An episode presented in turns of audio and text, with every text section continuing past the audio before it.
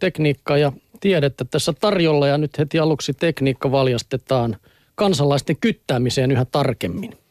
kolme T-lehti kertoo, kuinka poliisi ja teknologian tutkimuskeskus V T T ovat kehittäneet uusia keinoja älykästä liikenteenvalvontaa varten. Suomessa kehitetty valvontalaite on ainoa laatuaan ja herättänyt kiinnostusta maailmalla. Tiellä liikkuvia ryhdytään lähivuosina valvomaan tarkan ja helposti liikuteltavan kamerajärjestelmän avulla. Kehitystyön myötä aiemmin perävaunun kokoinen valvontalaite on saatu jo pienennettyä ja se mahtuu poliisin pakettiautoon. Laite pystyy mittaamaan yhdellä kertaa ajonopeutta ja turvavälejä sekä tunnistamaan turvavyön käytön ja rekisteritunnukset. Suurin ero perinteiseen tutkaan on, että rikkomuksesta tallentuu tarkkaa todistusaineistoa sekä kuvaa että mitta-aineistoa. Kehittyneen kameratekniikan avulla saamme tarkkaa kuvaa ajoneuvoista, joista voidaan laskea ajoneuvon koko ja tyyppi. Ohjelmistossa on tarvittavat algoritmit esimerkiksi nopeus- tai turvavälitietojen laskemiseksi sekä rekisterikilven ja turvavyön käytön automaattiseen havaitsemiseen. Näin kertoo V T T:n tutkija Pasi Pyykönen. Tutkimusten mukaan älykkään liikennevalvonnan avulla voidaan vähentää vakavia henkilövahinkoja aiheuttavia liikenneonnettomuuksia lähes kaksikymmentä prosenttia.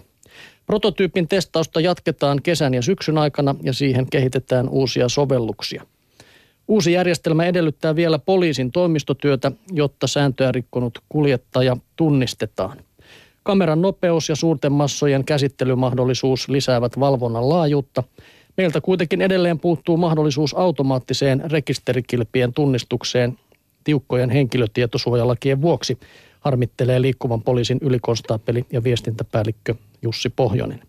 Maailmalla laajasti käytössä olevat rekisterikilpien automaattilukijat nopeuttavat rikoksista epäiltyjen kiinni jäämistä.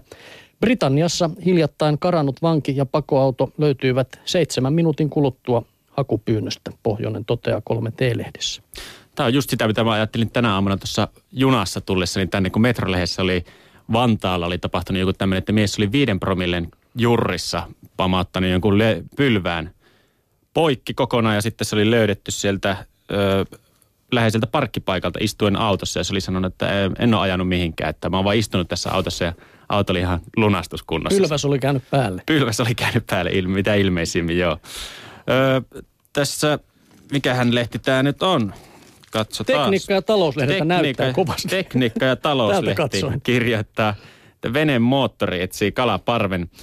Öö, sähköperämoottorit lisäävät suosiotaan vuosi vuodelta. Tämän kesän hitti on käyttää sähkömoottoria G B S kalastukseen. Arvioisin, että joka viides myytävä pieni perämoottori on sähkökäyttöinen, Nurmarkin tuotepäällikkö Martti Vänske kertoo. Määrä ei ole vähäinen, sillä kaikkiaan Suomessa myytiin viime vuonna kuusitoistatuhatta sata kahdeksankymmentä polttomoottoria. Vänsken mukaan sähkökäyttöisten moottorien ostajat voi jakaa karkeasti kahteen ryhmään. Suurin osa ihmisistä ostaa sähköperämoottorin soutuveneeseen. Sähkömoottori on lähes äänetön, eikä siitä tule pakokaasuja.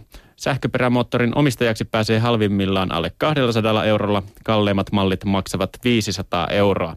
Teholtaan sähköperämoottori vastaa rivakkaa soutajaa. Kymmenkiloinen moottori kiinnitetään veneen perälautaan.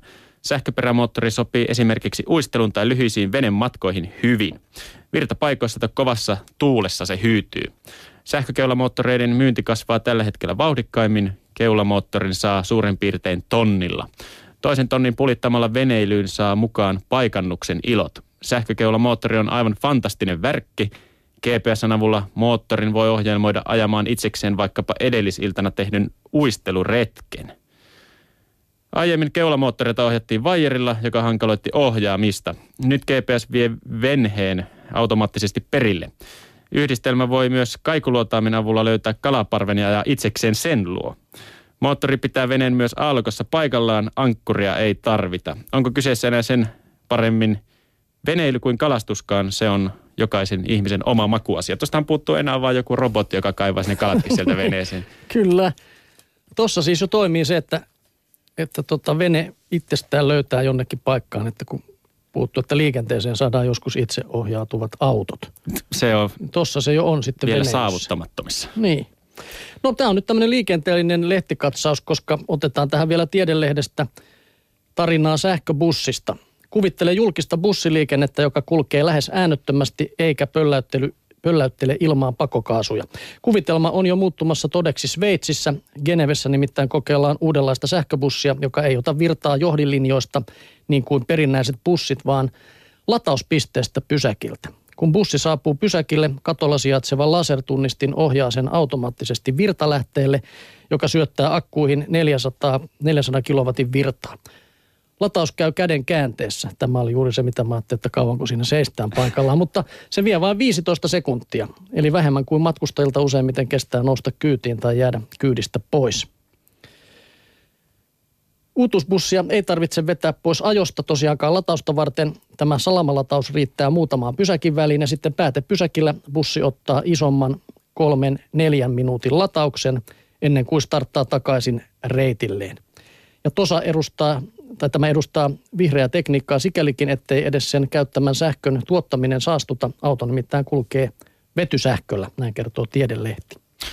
Kyllä, se on tota, meneeköhän ne varikolle sitten ja pistää semmoisen pistokkeen takamukseen niin, viisitoista sekunniksi. Semmoisen Top Gear-jakson katoon, missä ne ajeli sähköautoilla ja se oli kyllä erittäin hankalaa vielä nykyisin, että lataaminenhan kesti toistakymmentä tuntia siinä sitten ja latauspaikan löytäminen oli erittäin vaikeaa, mutta tämä kuulostaa aika hienolta. No, siinä on pientä tuommoisen parinkymmenen tunnin latausaika, niin se on vielä pieni, tai tähän talvivalmistautumisen aamuun, niin sitä pitää päivää ennen valmistautua, että pääsee lähteä vaikka töihin. Toisin kuin pakkasaamuna ei tarvitse kuin vähän aikaisemmin herätä ja laittaa. Onko sun semmoinen auto, että sun pitää edellisenä iltana ruveta akkua lämmittämään? Ei, mulla on semmoinen auto, että mun ei tarvitse lämmättää sitä ollenkaan, kun mennään vaan bussipysäkille oottelemaan. Selvä.